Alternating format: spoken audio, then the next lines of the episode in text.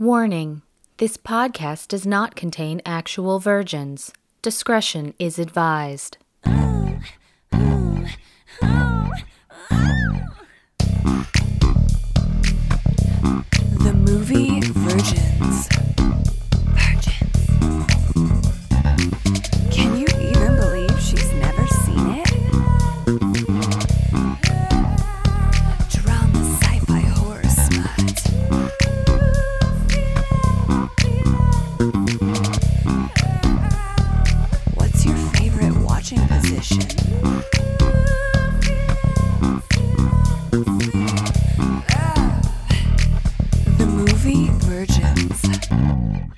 I'm Leah Bross, And I'm Lindsay Schaefer. and this is Movie Virgins, a weekly discussion of our first times with movies. Each week, one of us is rewatching the film and the other is seeing it for the first time. And this week, we watched uh, a very new, relatively new movie from 2019. Whoa. I don't know. The Red Sea Diving Resort. It's a Netflix, I believe it's a Netflix original. It's been on Netflix the whole time. I don't know that it's an original. They bought it for sure. Did they buy it? yeah, I mean, I, like yeah. they bought it and then they served it up to the public on their platform. In my mind, that's a Netflix original. I don't give a fuck who pays for what. If I can only find it on Netflix, that makes it original. Okay.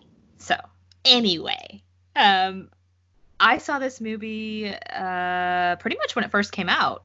Okay. So I, I, I think I caught like the trailer when they first released it on Netflix and thought, that's right up my alley. I, I mean, it's it's history. it's uh, it's spy thriller intrigue. Mm. It's Chris Evans. Mm-hmm. I it had it all.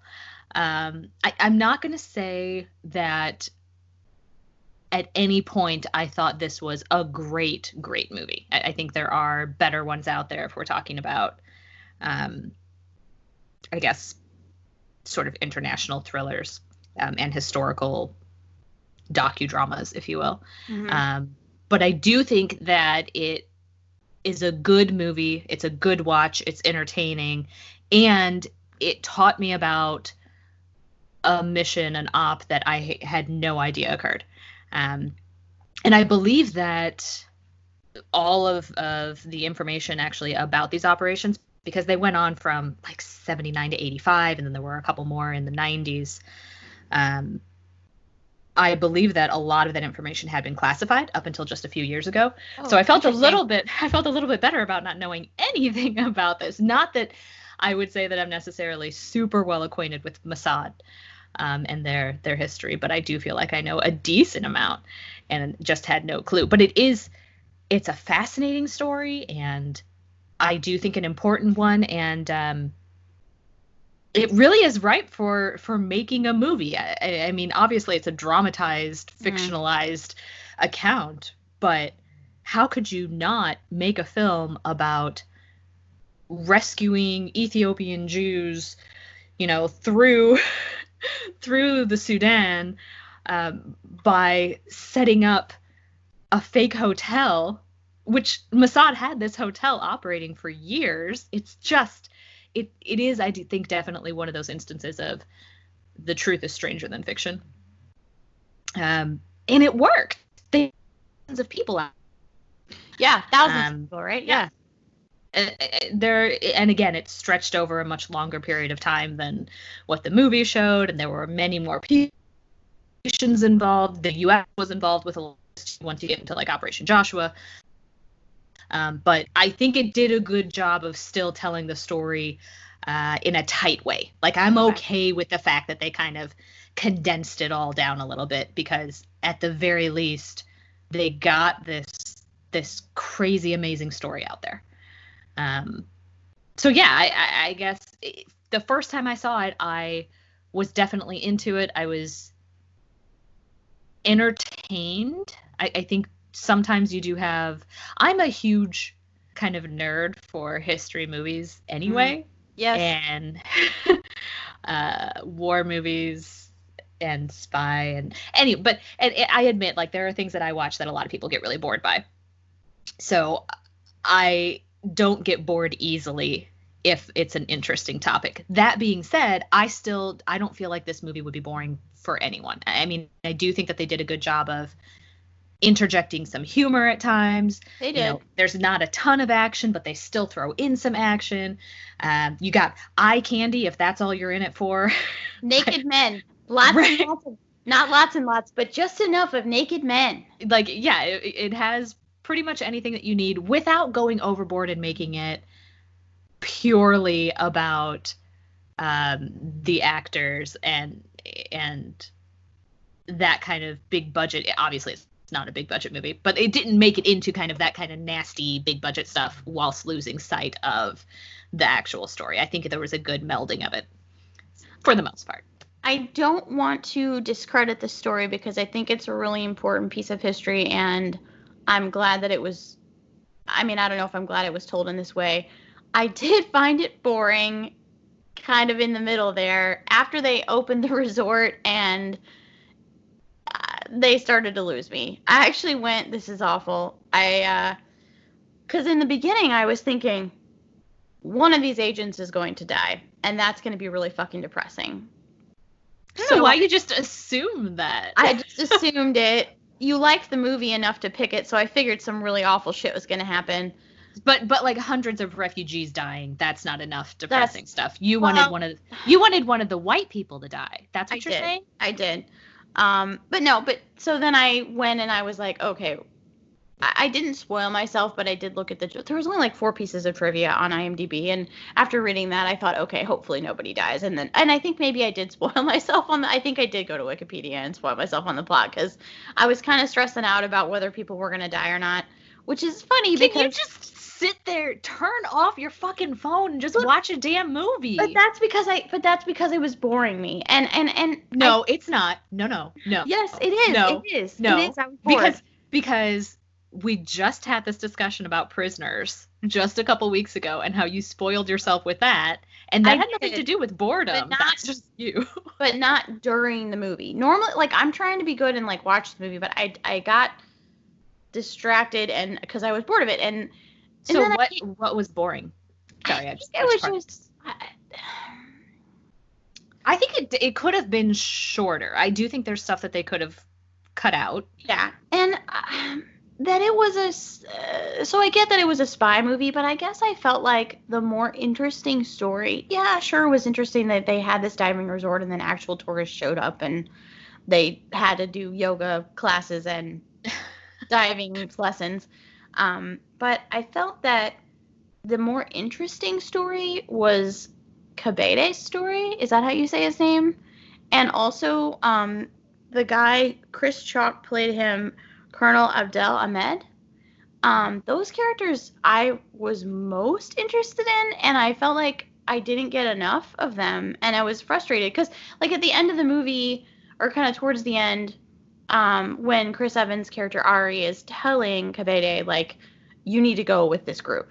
And Kabede's like, no, this is my family, and this is uh, this is this is it. Like I this is I have to t- do this.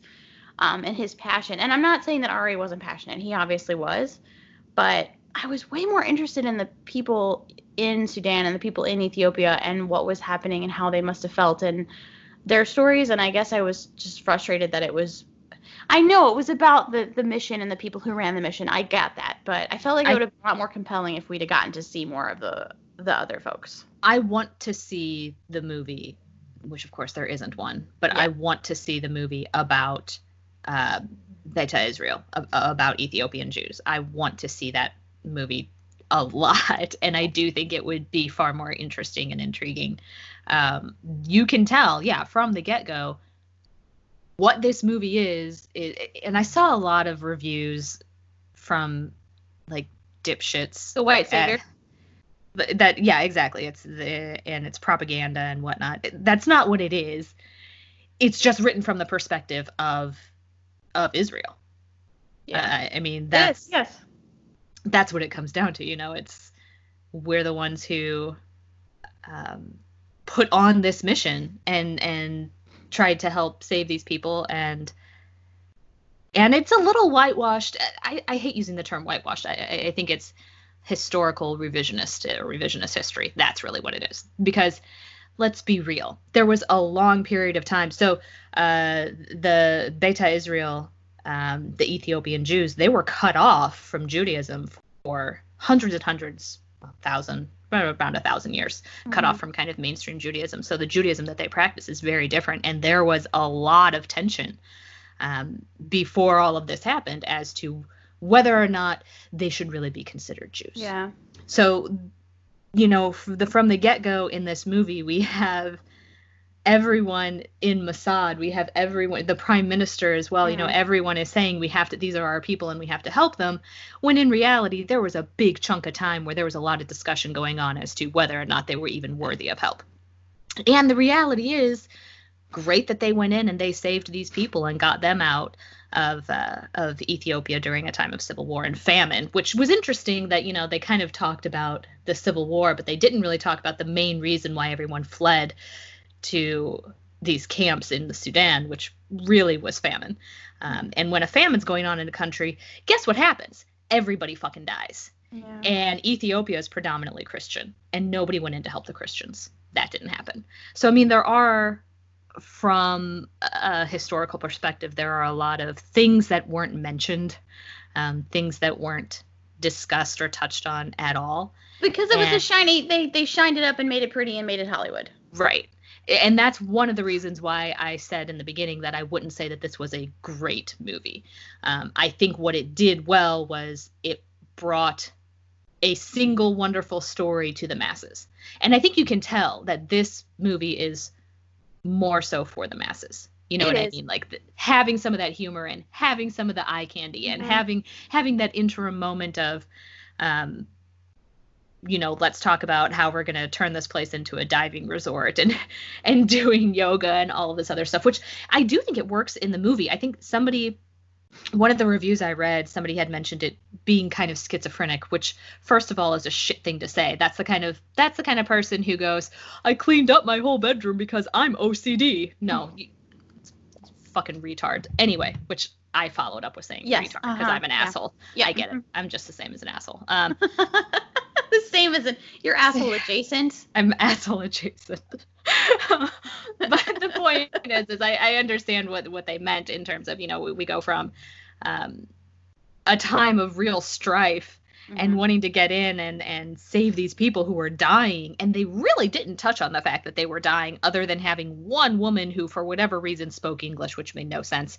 Let they may well have spoken Hebrew, so it would have made perfect sense for her to speak Hebrew to them. But anyway, one random woman who speaks English for Yeah. no apparent reason says that her, her father just died, and then Ari's like, her "Oh yeah, husband is sick and yeah, yeah. people are dying." Listen, Her husband is missing. Her child is sick. yeah, thousands of people died on the journey from Ethiopia to Sudan, Yeah. and many more died in those camps, and we're not really getting that. But I do like the fact that I, I think when they cut it up with the kind of odd juxtaposition of the day to day of running a resort yes. I feel like that was it was interesting, but I, I also do feel like it's it's necessary for the movie because let's that's what they did deal with day to day. Mhm. So yeah, they might go at night, you know, a few times a month. It's not like they were doing these these missions every single day. Right. So the majority of their time they were diving instructors and waiters and waitresses and you know It's- cleaning rooms and shit. So the very beginning, when it opens up, you see them getting them like on this long walk, which was very uh the parallels between that and, and Moses leading people through the desert, like or it wasn't fucking Moses. No, it was It what the fuck? wasn't. my Who was it? my Bible history is a little yeah. Um You know So- that guy back in the day. There was like a the one part of the Red Sea. there was Mo- some sea that he parted or something. I don't know. There was he like didn't he come around in a basket when he was a baby? when he was a baby, he was in the reeds. right.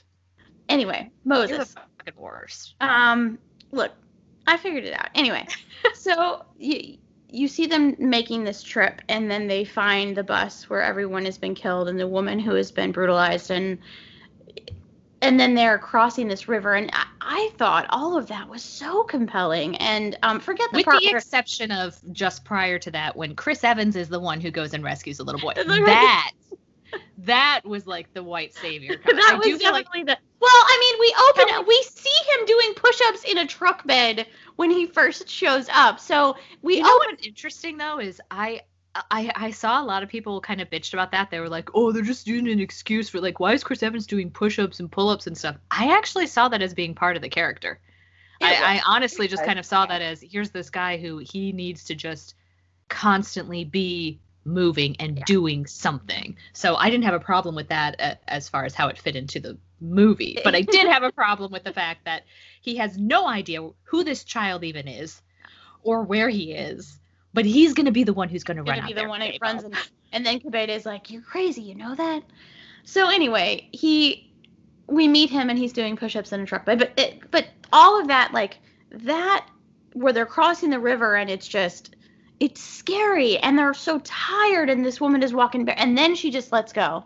Mhm. She just lets herself go into the water and it's heartbreaking but also so real and I that that got me. I was like, I'm in. I'm in. And then it turns into this. I'm gonna build a team of super spies, and we're gonna have fun on this airplane where this flight attendant is just like grabbing the pilot by the balls. Which Haley Bennett here for it. Loved her in music and lyrics as the. Uh, have you seen music and lyrics with uh, Hugh Grant and Drew Barrymore? Barrymore? And she's like the the kind of pop star who's really into this like like karma like indian like aesthetic. It's very cheesy and silly but it's a fun movie. Um it's actually probably one of my favorite uh hugh grant movies aside I from Sense- barely Sense- remember sensibility is the winner but she's great in that. Um she was and i'm but my favorite of the agents was not the Huisman Not character. Michelle Huisman. um it was max the sniper yeah. i liked him a lot um i thought he but was you don't get to see much of him. I think that was that was the only thing is you know you're introduced to him as this uh kind of quirky guy, Yeah. and then he just kind of fades into the background. That's, I would argue we don't get a lot of of any characters really. It's really frustrating. I felt like the person who I understood the most and saw the and, uh, for the little amount that I saw him was Ben Kingsley because that man, good God, he's an incredible actor. But I didn't think like all of the stuff with um I think you get a lot with uh, Alessandro. the doctor Sam. He plays Yeah. Sam, the doctor. I, Yeah, but you do, but but that's the only kind of characterization I, I think really get. Yeah. very force fed the Chris Evans character. Um, at like, oh, go home to your family. Well, so and she left. How's your wife? She left me. Like, it's all very kind of come on I love. I stereotype. love love the part at the end when he, his wife sends him a drawing and he unfolds the drawing and he's in it. And i just started laughing. I was like oh honey no that's not you. That's her new daddy. Like you've been gone for over a year. No. Your But wife that is sending that little talk you had with her about why it's so important. And You know, I think he probably had, like, you get a little snippet. Again, it's force fed to you where he's talking to Haley Bennett's character about his, he was adopted by a New Yorker and then he came back because his mom was in the Exodus or whatever. But that would have been really interesting to get more of. And I feel like it was just very clunkily done. And, and it's just like kind of like forced on us. And it's like, here, I got to get some of this out. Let's get some of this exposition out. Ah. And then Greg Kinnear shows up. And I'm like, who the fucking fuck is Greg Kinnear in this movie? I couldn't figure out who he was. did you not, you didn't know from the beginning that he was No. cia No, until let me tell you something if you see an american in sudan he's fucking cia who else is gonna be there I don't know. And then I was like, are there any movies in Africa that aren't just super depressing? Like, fuck.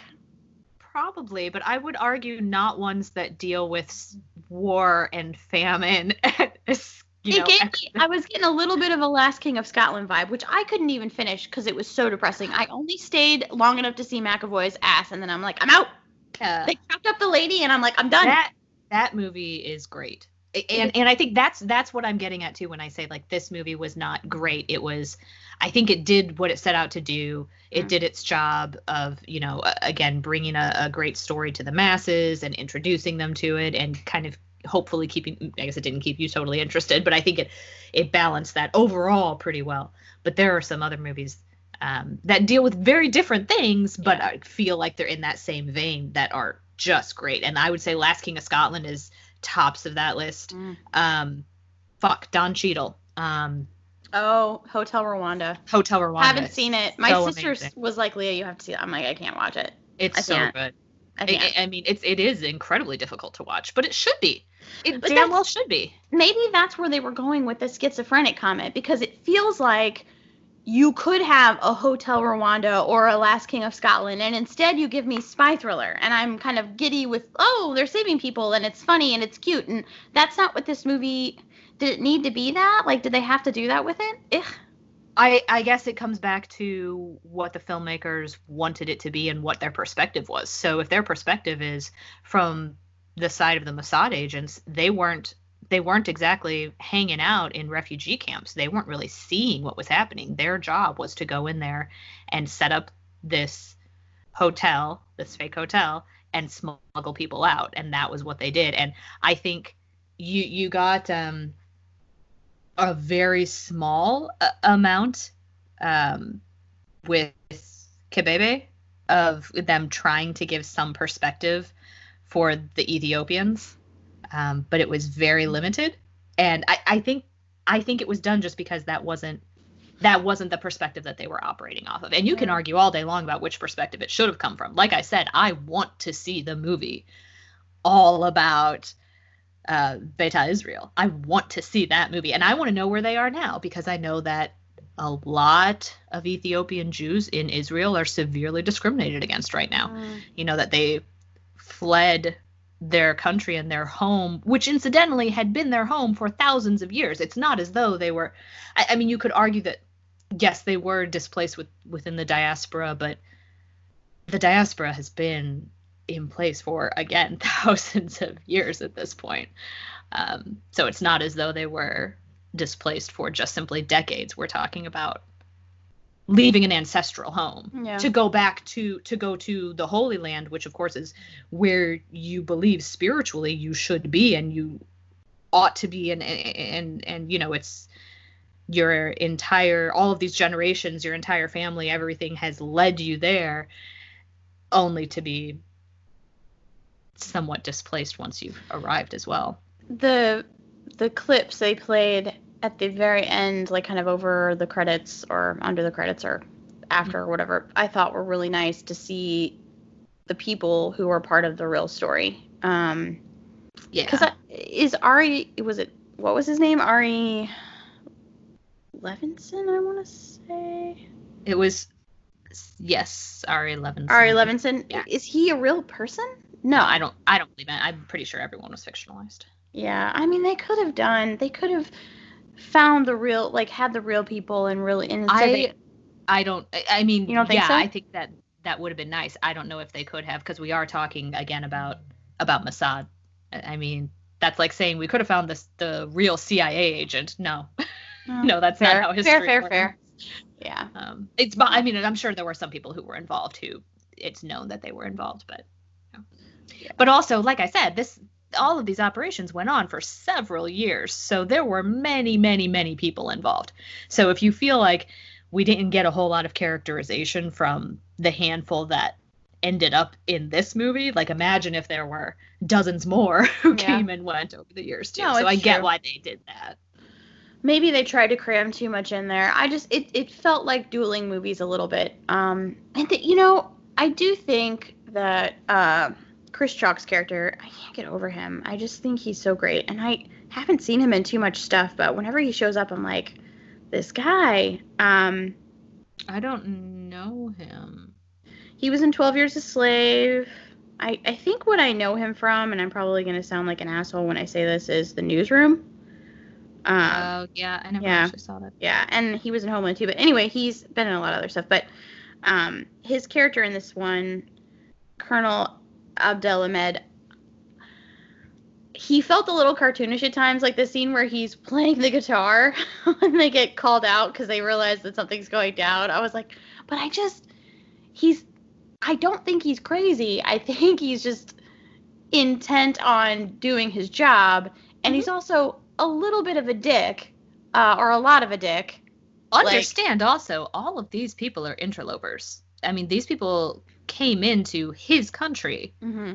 and are breaking the law in his country and are, Yes. you know, doing things that he's a hundred percent certain are international intrigue. You know, again, I mean, I I, Yeah. I get his perspective, of course. I think I think probably my favorite parts were that very beginning where you see them making the traveling into Sudan on foot, crossing that river, and then I also really like the dinner where he is at the resort and there it's very kind of you know but it's it's it's serious that is not a funny uh, or I don't know. It's not even about fun or fun or funny. It's it's serious shit. And I felt like the tone of the movie had it been that way the entire time, I would have felt better or differently. Or if, yeah, it, it at some points the tone felt kind of off to me. Like when he's building the team, they could have had it be like I've seen movies that are serious with a little bits of of comedy in them. Um, but I feel like so like I when they meet with the they go to the Ministry of Tourism or whatever, and they have to pay for the resort, and the guy says it's going to be 500 grand, and he's like, well, I thought we agreed to 250, and then he says, well, how about I give you three, and you can take the extra, and that I think is an appropriate kind of humor for this kind of movie because it's in a setting of very it's very serious and the guy is being real um or even when they're going through customs or was it customs? When they're trying to get in the country originally and like the very first part where they're trying to get in the country and they've got their passports and um it's Jack Wolf or Jake Wolf, but it's Heisman's character. Heisman, however you say his name, his character gets pulled aside and he comes out and they're like, "What do they want?" He's like, "Money." And I, Yeah. it was funny when he said that too, because I was like, I understand this. I had a friend who lived in Africa for five years in Senegal, and there was a lot of that kind of like, you get pulled over, you just pay the police so that you Right. don't get a ticket. Um, the other thing that kind of struck me as I was watching it, um, Israel, Jerusalem, I've always wanted to go there, and it reminded me of this St. Patty's Day week. Uh, we went to St. the St. Patrick's Day parade in Dogtown. It was like my friends, sisters, boyfriends, friend's house. That's how it works, right? So you can be down by the parade, and it was my friend's sister Ellen had gone on a trip to Jerusalem and to visit Bethlehem and all these places, and she, we, I was just shit canned, probably more drunk than I've been in a very long time, and she's telling me about all these things that she saw and where they went, and like she starts to tear up, and then I start to tear up, and I still dream of going to see those places. You Um, told me. I know, I we said were we were going gonna to. go. I know, and then and well, we're not gonna go now because Well, we're gonna. I'm I'm fucking gonna go. I, I mean, am I gonna go next month? No. no, but no, no, I want to go, and it was because she knows people there now, and she knows guides there, and and she's you know she's um really good with making connections and stuff because she went with a group of people, and um but I would love to see that place, and that this movie made me think of that. Um Even though I don't believe anything was shot there. oh oh no, I think this was they I did see that they were they filmed some of it in South Africa, which makes sense. Um the shots on I don't know where that where they were on the coast. It was really beautiful. Mm, and probably super shark infested. Probably yes, full of sharks. Yeah. Right.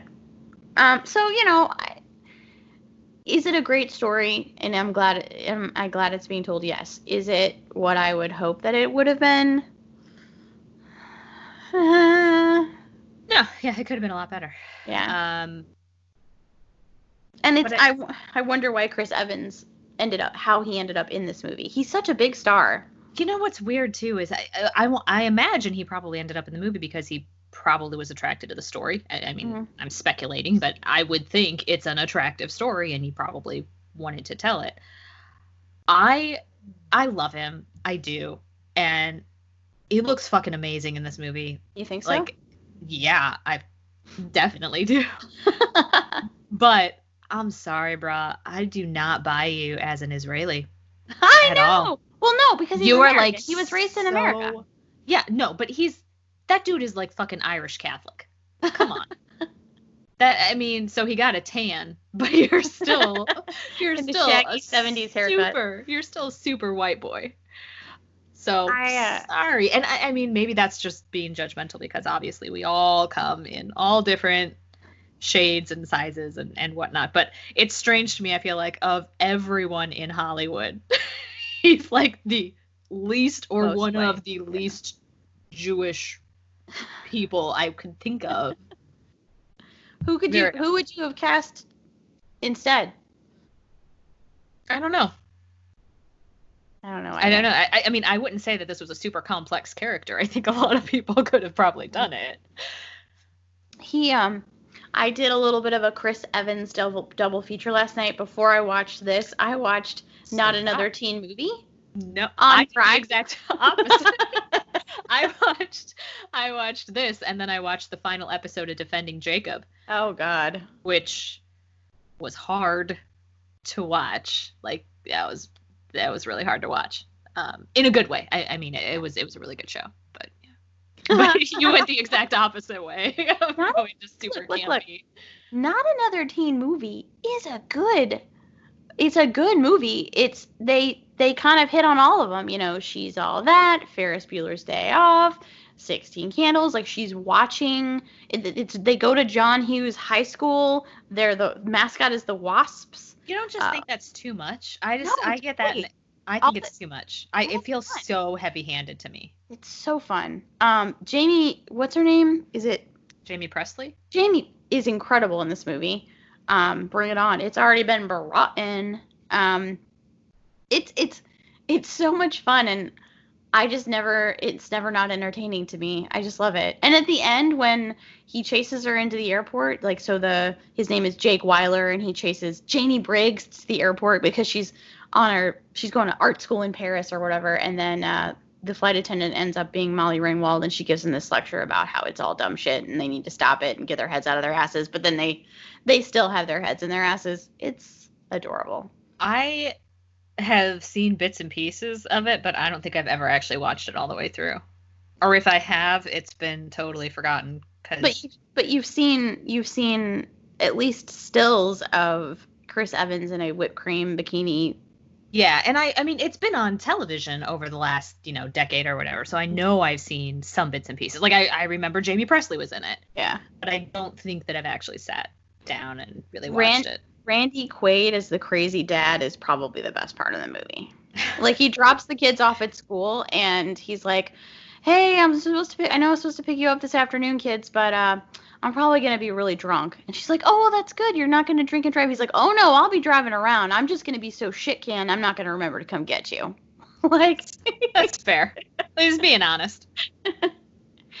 it's a great movie. Um, so that I watched that before I watched this. Um, and I, I really thought that this was going to be. It was it was sad, but it wasn't as dark as I I thought it would be. No, it, it really wasn't. Um, and you know, I I like my movies dark, so that's why when I was when I was saying in the beginning, like I feel like this really uh moved in the entertainment in there too. Like, yeah, it this was this was an entertaining movie about a serious subject as opposed to an actual serious good movie about a serious subject. I, I mean, you're, you're, you're laughing. Uh, but it's it's true. You know, this this was like I said, just a way to introduce people to stuff. I think. Um, do you want to talk about the cast though? Because I feel like you know when I when I was saying this is something for the masses, I think part of it is It's the yeah. casting too. I- I aside from Chris Evans, obviously. I do have a question about Chris Evans though. sure, Could he play a villain? Has he ever played a villain? Probably. I can, nothing comes to mind. I But like he's always the guy who saves the day. He's Captain America. He's the guy in Snowpiercer. Um, he's saving the day in this movie. He kind of sort of saves the day in not another teen movie. I mean, those are only a few things. Uh, let's see I what I- else there's I don't know. been. He can be a villain. I think he could be. I think he's. I mean, we talked about this. At, I guess it was in the Snowpiercer episode. I know we talked about whether he's a good actor or he's just kind of a superhero. I- and I do think he's a good He's a actor. I think, yeah. Yeah. I think he could do it. Um, would He's he? no, Knives Out. Have you seen Knives Out? Yeah, there you go. Yeah, Okay, Knives yeah, Out. Okay. And honestly, I think I enjoy him more in that than I do in this other kind of movie where he's. I, feel like it to be kind of. Gifted. The, Gifted was also. He's not a perfect guy. You know what I mean? Like he's he's trying really hard, and I think he's a good guy at heart. But there are things in watching Gifted. There were things about that character that were not great. You know, like he Mhm. had some really selfish moments, and eh, rightfully so. I think it was a, a really well crafted character. Um, but he certainly wasn't a Captain America save the day kind of guy. But I yeah, like- I can't. I totally forgot about because it's so Mhm. brand new. Uh, but well, not, that and what's your number? He's kind of a a roguish like ladies man. And I also I liked him in Push. I've said that before, but um, Scott? Pilgrim versus the World. he's one of the he's one of the exes, one of the evil exes. Yeah, he was like at the very definition of a villain. But a fun villain. I mean, like actually somebody doing some evil shit. was Like a- had vegan power? Who was the vegan? He might have been a vegan. Pretty much. I thought that was great. that is an incredible. That is an incredible movie. Oh, it's so fucking weird and awesome. I love it. Yeah. It's got some great. It, that has a great. Speaking of great casts, Yeah. that one has an incredible cast. So looking at this movie, I already mentioned Chris Chalk, who I think is great. Um, I you know Michael Huisman. We talked about him with The Invitation. I think he's very fun to look at, and I think he's a good actor. I think he, I think he does a good job. I don't think there was anyone cast in this who's a bad actor. No. I, I just don't think it all, like you said, it, it didn't really all come together. Um, but I think they cast some good people. Haley, I- Haley Bennett. So I was kind of talking about her in that um, dumb romantic comedy music and lyrics, but she's in a film that's just been released in 2019 that I am dying to see and have yet to watch. Swallow.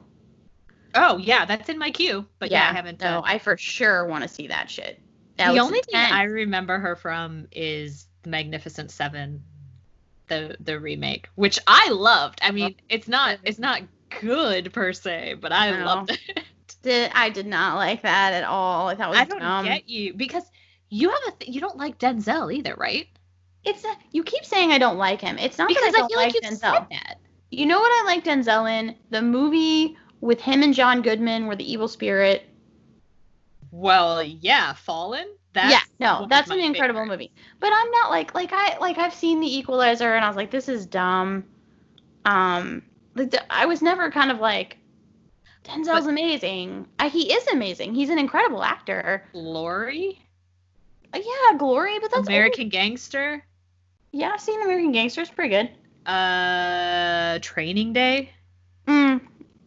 I think I've seen it, but I don't really care about it. That has Ethan Hawke in it, right? Yeah, Training Day is one of one of my favorites. Hmm. Ah, so good.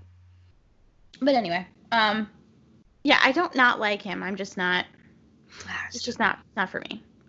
Um, so yeah, Haley Bennett I think is great. Um, who the guy who played the doctor Sammy, Alessandro Nivola? I Yeah. I recognize him. Yeah, but but, I- you don't know what from? Is that what you were? Well, apparently he was in Face Off. Jurassic Park three. He's definitely been in uh, a handful of things, but um, oh fuck, what is the name of it? The the the one that I always go back to, even though I can't think of the name. Junebug, Junebug, right? Junebug. Is that him? Maybe I'm not even thinking of it. I don't know. I, I what is what is Junebug? Who is in it?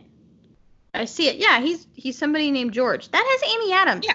Yeah, yeah, yeah, yeah, exactly. You like that Um, movie? It has Amy Adams. I'm shocked. I know I'm not a huge Amy Adams fan. No, I love that movie. I think it's great. No, and he's he's kind of the straight guy in it. Um, so Okay. it's basically about his. He brings his. I, I believe she's his pregnant girlfriend. No, I'm sorry. He, she's actually um the other guy's girlfriend. It's been years since I've seen it, even though it's a great movie. But it's basically about his weird ass family. Like he comes home to his weird ass family, and it's there's some comedy in there, but it's actually a really beautiful, heartfelt story with Amy Adams. with Amy Adams. Yeah, I know. I uh, I don't I I don't think she's terrible. I just don't care for her. She was great in Junebug though. She was. I will say that. So Ben Kingsley. So the last thing I saw Ben Kingsley in was a clip from Gandhi that we watched during that seminar at work, and I couldn't figure out who he was. And you were like, "It's Ben Kingsley, bitch." How do you not know that? and I actually watched Gandhi again a few months ago. oh, you did. Yeah. Leah. History. History, acting. History. hours and hours and hours Uh, long movie. that's that's my my thing. The last thing I saw him in though uh, was Operation Finale. Interestingly enough, another Mossad related movie. oh, interesting. Yes. Um, it was uh, it was good. He was he was Adolf Eichmann, which was uh, a bit of a departure, I suppose you could say for him. But he did imbue the character quite well. But I don't feel like the movie itself really came together as well as it could have. Um, I wasn't a huge fan of it. There were parts that were great and parts that were not so great. I also Oscar Isaac, uh, whom I love, I had a really hard time there again buying him as a Mossad agent. really? I Yeah. I kind of get. It. I feel like yeah, It was that was I buy it. tough for me. Um, the absolute lack of Hebrew being spoken in any of these movies is it's kind of a bit much. But uh, I mean, Ben Kingsley, he's one of those who he's so good. He is so good, and yet he does have a lot of not great movies. Like I, I do feel like he is one of those who, you know, when I see him, I think to myself, "Ah, it's Ben Kingsley. He's great." But I never think to myself when I see him, "Oh, now this movie's gonna be great." he's not. He's not one of those. He's not signaling to you that. So Greg Kinnear, like the um, when I think of Greg Kinnear, I think of two movies: As Good as It Gets Sure. and Baby Mama. And honestly, that's all I need from him. what about the one where was it Dear Dear God? It was a Dear God, wasn't it? I've never seen that. when he was like He's was he- answering think he was a postal worker. Yeah, he yeah, answering- yeah. He's answering people's letters as God. for whatever reason, I'm not saying it was a good movie. I barely even remember it, but for whatever reason, it really stands out for me when I think of Greg. when you think of Greg Kinnear, it's very strange. he's. I mean, As Good as It Gets is a wonderful movie, and um, I've seen it many, many times. And then, uh, but yeah, Baby Mama is entertaining to me. Entertaining as all get out. Oh, we were talking. We we talked about Titanic uh, not too long ago. Yeah. Titanic and As Good as It Gets were up against each other in the Oscar. Like you get that, right? That that fucking movie about a boat and Jack Rose, Jack Rose, Jack Rose. For someone who over As as cares, Gets. Come on. for someone who cares so much about history, you're really No, down on Titanic. Because that was not about Titanic. That was about Jack and Rose. it was it was you know, ridiculous. It's a great movie. I It's- guess maybe maybe it's similar. Maybe it's similar to Red Sea Diving Resort in that it what it did was introduce people to this the story. Yeah. to the story. I do love I do love it on the internet when people are like they don't know how it ends or they realize that Titanic is was a, a true story, like an historical event. Yeah. People are so I, I was about to say dumb, but it I mean people are dumb, let's be real. But people are very uh ignorant and uneducated and it's Mhm. amazing to me. I was watching I, I I told you I was watching this the other day, the HBO sports documentary about the um, mountain biker who Yeah, broke his back and was paralyzed. it. You said it was Um, awful and I should watch it. Yeah, uh, it's something like Any one of us. yes, any one of us. It's great. It, it really is great. But they're talking to it's mostly his story, but as they go through it, they're also talking to other paraplegics, and uh, there were a couple of, of technical quadriplegics as well as they were going. So people who've had serious spinal cord injuries, they were kind of um, interspersing parts of their stories along with it. And there were, I think there were at least two or three people who, now granted, I believe they were fairly young when they had their accidents. Like some of them were teenagers or early 20s, but Mhm. there was at least there were at least two people who said something to the effect of i thought every time i saw somebody in a wheelchair i just thought they were born that way i didn't know that you could Are become you fucking kidding that kidding you could become paralyzed how can you how can you be alive and not know that you can become paralyzed Can you imagine? Can you imagine living in a world me. like? Can you imagine living in a world where you can't get that hurt, Lindsay? That, no, that that's what I just- thought too. I was like, what what must it be like to be you? I, I shit you not. When I was 12 years old, I was 100% convinced that I was at that time dying of cancer.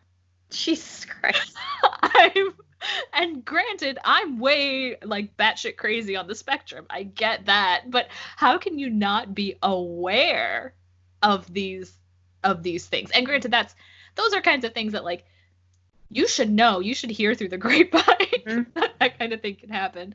So maybe I'll give you a little bit of a pass with. I'm not going to give you a pass with the Titanic though. That's a pretty damn big historical event that you really should know about. Dumbass. Yeah, that's great. Just nuts. So anyway, yeah, people people are ignorant. It's it's funny too because that you you told me you were watching that, and what was I watching? I was binging all three Back to the Future movies. I didn't do it all in one night. I kind of did it over the course of three nights, but I really enjoyed myself. We have very different dynamics. I that night I watched the most recent episode of What We Do in the Shadows because it's the best thing on television right now. And then I went straight into hour and a half of learning how to walk again. Um, and it was, but I mean, it, it really is a very good documentary. It, he, he, he in particular, and, and really everyone who who is speaking, but of course, like I said, it's mostly about him. He walks you through things that people don't talk about Yeah. um, again, I think it's I, I think it's pretty dumb that anybody, even as a teenager, th- didn't realize that spinal cord injuries existed or would result in potential paralysis. But um, I, I absolutely understand people not knowing or understanding or being able to comprehend what all it entails and the way that he walked us through his recovery um, and and in the end he still he was able to take a handful of steps unassisted which is amazing. Yeah. um, and he can ride a bike but he's never going to be able of course to go back to i mean he was an extreme mountain biker obviously. And the first five minutes good lord it is hard to make me really uncomfortable. Like Mhm. it i don't get offended easily. I don't get really grossed out or freaked out easily that was rough though because he was he was at this um competition so they were filming the competition and he had gopro on and and in the first five minutes or so they showed footage of him on like some practice jumps and just kind of and with the gopro it's fucking terrifying because he is high up on the mountain. So it's terrifying just to watch and then you know what you're getting into because you know what the documentary's about you know there's going to be a horrible accident so they really kind of uh, uh put you in this really awkward awful position I'm not afraid of heights either. I know you're kind of afraid of heights. Mhm. I don't think I don't know that you could handle seeing the GoPro footage that No, had. I'm not. Like, I was the other weekend watching um, MMA fights where people got injured. Um, that's always entertaining. But I it started because I wanted to see. I was with somebody who hadn't seen the fight where Anderson Silva, Silva broke his lower leg on Chris Weidman's uh, body. Which- yeah. That's a good one. Um, but then more recently there was there was a fight and I can't I don't know the name of the guy, but it busted his lip open and the shot, if you slow it down, you can see his lip just kind of like pop off his face. I mean, Wow. because it just like separates it, and then he's like sitting there smiling, and there's this, this giant g- just gash where his lip is just separated from the rest of his face. It is disgusting. one of the most horrifying injuries I remember seeing was maybe oh eight or ten years ago. Um, it was during. uh, I'm pretty sure it was during March Madness. It was definitely a college basketball game. I know what you're talking about. and this kid landed on one leg just wrong and snapped. I mean, just the nastiest snap ever. It was, It was compound too, right? yeah, Yeah. Yeah. And and all he did was land funny, Yep. which was the other thing that was really interesting too about this documentary and and in talking to the people who had been injured. Uh, there was a woman who, during her second child's birth, the anesthesiologist just fucked up her epidural and burned right through her spinal cord. Fuck. Um, yeah, there was somebody who fell out a window. There was one guy who he was a teenager at the time, and I, I he lived on a coast somewhere, I assume, and he well always went out surfing, and he even said he was like, usually I go surfing by myself. This one day I brought friends along. I'm sure that's the only reason he even survived. Um, there were a couple of car accidents. There was a guy who, when he was like two years old, he got hit by a car. So, he, you know, he had been dealing with this his pretty much his whole life. There was a another BMX rider. Um, yeah, it was it was really interesting to hear what all can happen. There was a guy who was playing basketball. I think he was in high school, um, and he just got hit, went down funny. He said he made the layup. Um, Well, great. Two but- points. broke his back.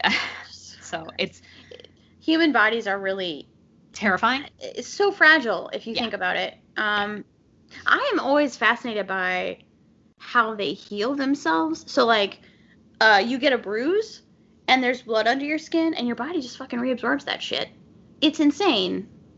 Well, it's Um, not just that it reabsorbs it. I mean, the whole reason why the bruise forms is because it's sending all of those cells to that spot to so- create that inflammation to actually spark healing. heals. Yeah, it just it's amazing to me the way that a body heals. Um, yeah. So, man, I that all this talk of injuries and broken things, and I was thinking of that, um, which I don't think I've seen it all the way through, but 127 hours with James Franco, where the guy has to saw off his own arm.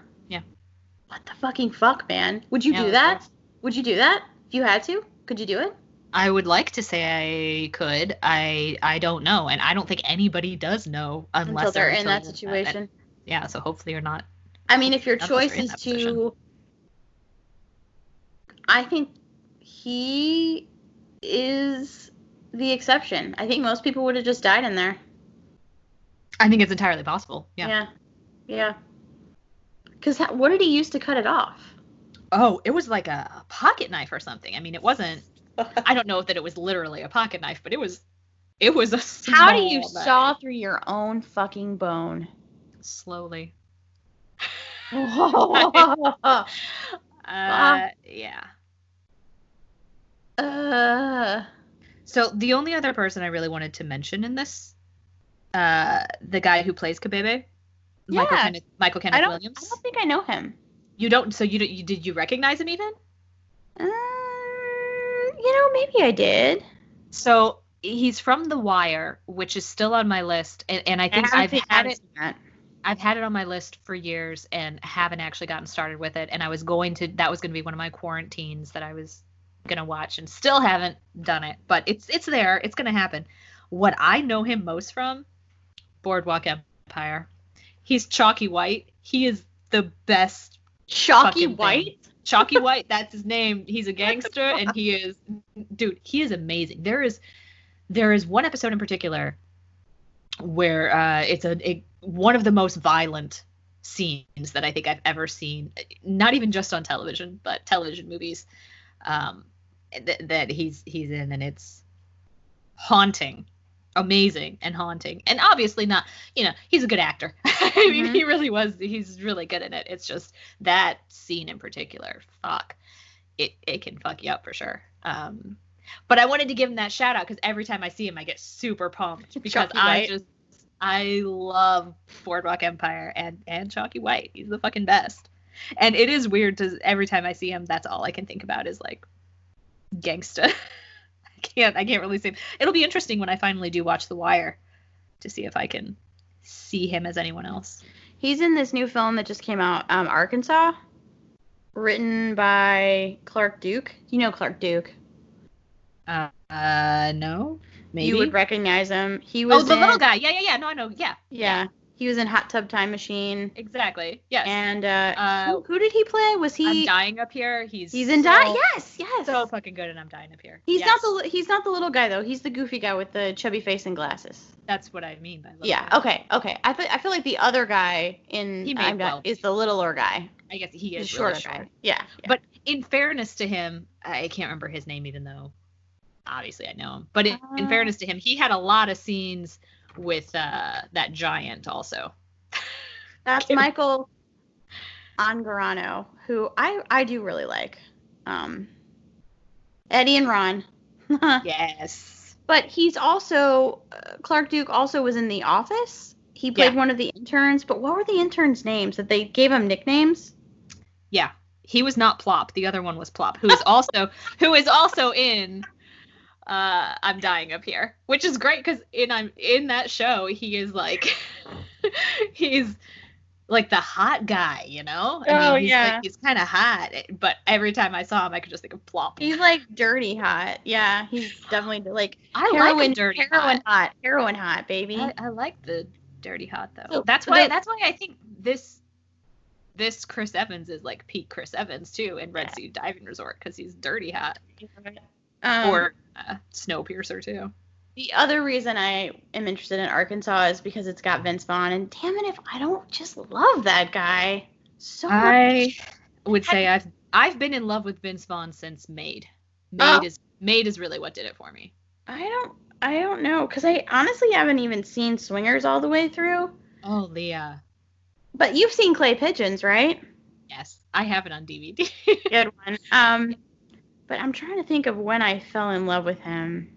I'm putting Swingers on the list, by the way. Now There you go. that's a little heart- bit of a heartbreak. God, I haven't seen Made. I'm putting them both on, and we'll just decide whenever. Uh, I don't know when I did fall in love with him, but I've loved him for a long time. And heart, heart, heart, heart, Vince Vaughn. He's so much fun. yeah, no, he's great. All right. Anything else you want to talk about? Um, I I don't know. I mean, I guess I feel like I feel like I want to tell everybody to go watch Argo. you should definitely watch Argo. You should watch uh, Seven Days in Entebbe. You should watch um, Hotel Rwanda. You should watch Last King of Scotland. Fuck, you should watch Last King of Scotland. And obviously, not all of those are necessarily in the same exact vein as this, but they are somewhat similar to it. Um, again, like I said, I, I which I just keep repeating myself, you know, but this is this is kind of a way to ease people into a historical docudrama in a way is what it feels like so so if anybody has seen this you've seen it and now you can go and actually watch like the really good movies. Or and here's another thing you could do. I don't know if people are aware of this but you could also read. Reading. so, yes, if you are curious about the plight of Beta Israel, if you are curious about uh, Ethiopian Jews and, and where they came from and how they began and what is happening with them now, if you are curious about uh, Operation Moses and Operation Joshua, I, I, you know, I would encourage you to actually look into it and read. If you are curious about Mossad, there are a fuck ton of honestly there are some really good movies about different Mossad operations too. What was uh Munich? Munich is on our list too, isn't Fucking it? Munich. Yeah, Munich's It's on the list. Eric Bana. No, Munich's I a- haven't seen it. Munich's, yeah, uh, definitely a great movie too. Um, yeah, I, I I feel like again this is almost like the popcorn version of some of those films, which is fine if that's what that's what it is. Um, but I would encourage everybody to watch some of those great movies too that kind of fall in the same you know bit of spy thriller historical um perhaps somewhat historically fictionalized but Do you think that Chris Evans thought he was making another Argo or another Munich when he signed on for this? I don't know. I don't I know. I don't I know if not. he thinks that way. Like he doesn't. I obviously I don't know him, but I he doesn't seem as like he takes himself super super seriously. So I don't know if he's the kind of guy who would get involved with a movie and automatically think like this is going to be my masterpiece. He But- seems more like the kind of guy who just does the movies that he thinks would be good or fun or important in in his own. But if he but if he did think that it was going to be the next Munich or the next Argo, I would hope that he would have at the point the point at which where they were having him hang the seashells with the number of people saved, maybe realize, yeah, this probably isn't going to be what this movie is.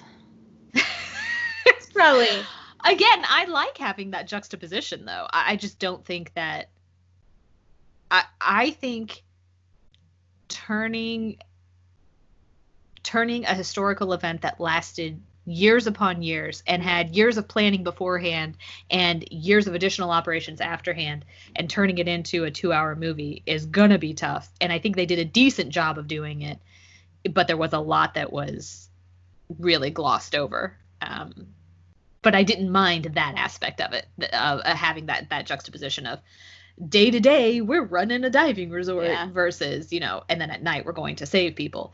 Um, I just it could have been done better, sure, but Did you just say afterhand? did I? I don't know. You did. You said beforehand, oh, and then Beforehand and you afterhand? said afterhand. Well, then yes, I did say that because there's the before Leah, there's the beforehand, And then there's the and afterhand. then there's the afterhand. Yes, that's Jesus. that What is. Those are the hands Oh. of ah. time. Is that what it is? The hands of time. Yes, those are the hands of time, and that is how they work. The hands of time operate as beforehand and afterhand. You can think of it as if you look at a clock, uh, which, granted, I am not good at clocks when they're not digital, but if you were to look at a clock, Yes. Here you're bitching about people who don't realize that you can become a paraplegic or a quadriplegic. You aren't born that way, but then you tell me you can't read an analog clock. I can't tell time. I can. It just takes me a minute because I have to go. That, sick that week in elementary school? I have to go five, ten. No, you do not. no, stop, stop. I'm gonna say a number on the clock, and I want you to tell me how many minutes it represents. You ready? No, you can't just immediately have to say it. I'm gonna say the number. You ready? You ready? Seven. Nope, nope, too long. You just take the number and multiply it by five, but you've done it. There's only 12, 12 numbers. 12 numbers. You should have it memorized. It's 2020. I mean, I don't need to see a fucking analog clock. Come on. It cracks me up that there are people I've seen people who like set their Fitbit background to like an analog clock, and all I can think is, what the hell are you doing? Log. This is the digital age. You know, I do have a problem with sometimes the small hand because this doesn't have numbers on it, so I have to think a little bit sometimes. That's what uh, that's what I mean. Like you got. it's not like I don't know the specific. Like I know, I know when when we're at a ninety degree angle. Obviously, we're at a fifteen on the hour. God. You know, I had no reason to doubt your intelligence before, but this is just really confusing me. I I'm worried now. I'm worried that I don't really know you and it's scaring me. I'm sorry. it's funny. Like I, I want you to know that as a small child, before bed every night, I had these stickers of numbers that were like on my wall. I I don't know why. I have no idea where they came from, but I put stickers of different numbers on the wall, and I would practice my times tables when I was like five, six, seven years old. Okay. So I'm not stupid per se because I could do that. But when I would go to school the next day and they only had the giant analog clock up on the wall, Couldn't tell. Couldn't I tell time. I can't say that I knew what time it was. And I have distinct memories of like it was probably first I would assume like first grade of having like the like cardboard cutout clock in front of you and you know the teacher would tell you to like put the hands at a certain time Mhm. and it was just- it was like fractions. You know, everybody hates fractions. It No. was like fractions with me. Fractions? Fra- I, don't know. fractions. Basic Maybe math never bothered me. Thing. Maybe it's maybe it's the same kind of thing because when I see fractions, I'm like, the fuck is that? Give me a decimal. so it's, it's the same thing as analog versus digital. To me. Really? Really? Yeah, I don't know what to tell you. Interesting. So like, but you know one half is 0.5. Yeah, yeah, yeah, exactly. Yeah. Okay. All right. I, I I know. Yes, I know. But that's why I, I want. I want. I just want the decimal. And I think, I honestly like general math, whatever. I I, I kind of rocked it once we got more into calculus. So maybe that's it. Higher Maybe level. I'm. a- And of course, by the time you get that far, You've got the calculator. You've got the calculator. You got to be thinking in decimals. Yeah.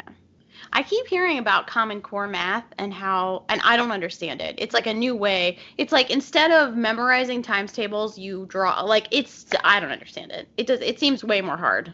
I've not delved too deeply into it, but the little, the few things, the few things that I've seen about it, honestly, have been like making fun of people our age who can't Mhm. figure it out, and uh, it looks, it looks nuts.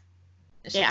it, it looks stupid. And and my uh, sister-in-law is a math teacher, and um, she would always talk about how dumb it was, and that they they had to teach the kids that way, which I think is ignorant. Like if y- there's the curriculum, and then there's just teaching kids. Like you should teach them however it works. Well, sure, but I also don't. I don't get it. Like, why can't you just show somebody how it is, and then they figure out how it is? It's it's like coming up with uh, different sayings to try to to figure out like like to this day I have memorized kingdom, phylum, class, order, family, genus, species Yeah, I don't have that. because you can just memorize kingdom, phylum, class, order, family, genus, species. I don't need to like make up some bizarre saying about kings doing this or that or like Roy G. Biv. I never got like I I, have- Roy G. Biv understand works Roy G. Biv, but I never really got it why you would need to do that. Why can't you just memorize the colors? I don't know. I- I'll never not when we're talking about planets. I I had the thing memorized, but really I just know the order of the planets. Just I know it. It's rote. I'll never forget Zach Morris being like, "Mavensnap," and then reciting off the planets. It's ridiculous. Um, That being said, and this is perhaps akin to an analog clock, yes. but I have no idea, no concept of directions. Oh, I tend to assume like any any place in front of I am true north is how I feel. wherever you are facing, that is wherever I am north. facing, wherever I'm facing is north. And then and I still to this day will do never eat shredded wheat. to figure it out. Or the other way that I remember so awful. North and south. I just Yeah. picture I just picture a US map. Sure. You got the east coast and the west coast and then you got the north and south divided. Never eat shredded wheat. It's funny because th- these things that you're talking about, telling time, directions, those are the things you need to function in life to get around, to like live your life. I make it work somehow. Yeah. You know how I'm- I make it work? It's the digital age, Leah. It is. You don't need to know which directions. You just play. Your car will probably tell you. Your probably car probably has a compass. Yeah. And let me tell you something. If you give me directions and you start spouting off north, south, or east or west, I'm not leaving the fucking house. I'm just gonna be like, you obviously don't want me to show up. So I- I'll just turn it around and going home. And truth be told, I just want to get this out there because I just said that I can't tell directions, and that's true. But I know where I am and I know how to get from point A to point B. Whereas when we're in the car together, you're like looking at your maps the whole time. You have no clue where you are. You're just relying on this woman to tell you when to turn, where to go. I pay attention, so I can actually get in and out of places. It is kind of funny though. How many times have we driven to the improv shop together, and I still think we have to think real hard about what exit it is every single time. Like it's because of the time. street name. It's the street name.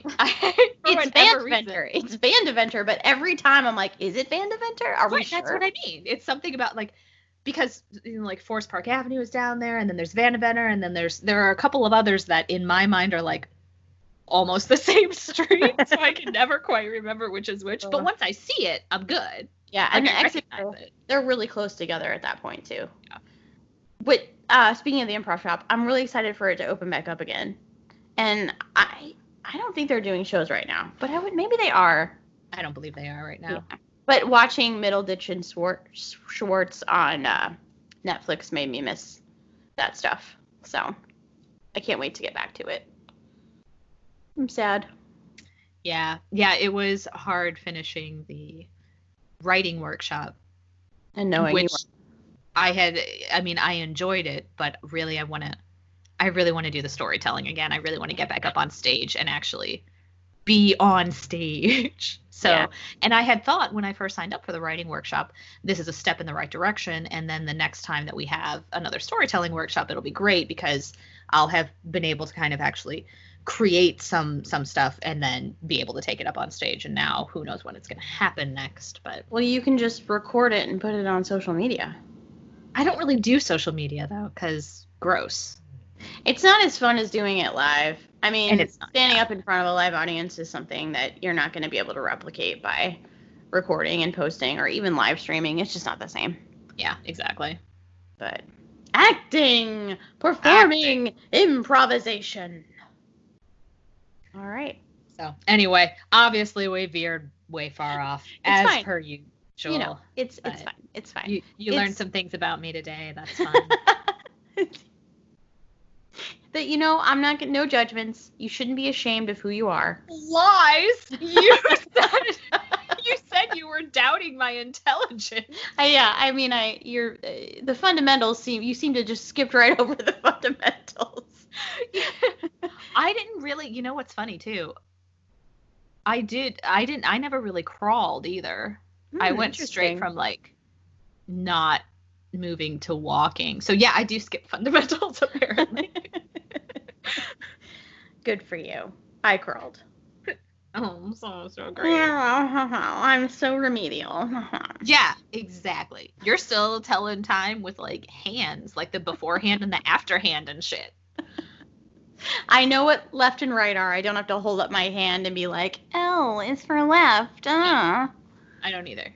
No. But when I was a kid, I always I had to like um pretend to write. You know, like when you're first kind of learning Oh. to figure it out. Okay. That was my thing. I never did like the L for left. but you know whatever. you're a right-handed person, so Yeah. yeah. But if I pretended to write, that's my right. So If that was my I guess. if you were a left-handed person, I don't know if we could be friends. You're friends with Ty. He's left-handed. Are we friends? I thought so. Maybe I'm just saying. not. I'm just I'm, saying. I, I'm a little worried you're not going to be my friend anymore now because I can't tell time. So I don't know. I'm cutting you off. Damn Not until you can learn to tell time with an analog clock. Leah, right now, you're my true north. Because you're facing me. Because I'm in You're- front of you. You're in front of me right now. Yeah. All right. Well, until next time. Yeah. Yeah. Later. All right. Bye, people. Bye. The movie Virgins. Hey people, this is Leah. I I realized that I said an historical event in that episode and I am I'm embarrassed. I'm embarrassed that I said that. If I could go back in time and undo it, I would. I hate I hate an historical. I should have said a historical. And um, yeah, I'll never I can't live with myself this week. So um I apologize profusely for that. I hope you enjoyed that episode. Next week, very exciting news. Our dear friend, our queen, Melissa Powers, is joining us to discuss Mandy, 2018's Mandy, starring everyone's favorite Nicolas Cage. So, uh, buckle in, uh, hold on to your hold on to your butts, because that one's coming for you. We had a lot of fun talking about that one. So, um, in the meantime, wherever you are listening, please subscribe, rate us, and give us reviews on Apple Podcasts, wherever you are listening. If you are on Apple Podcasts, please uh, rate us and leave us a review.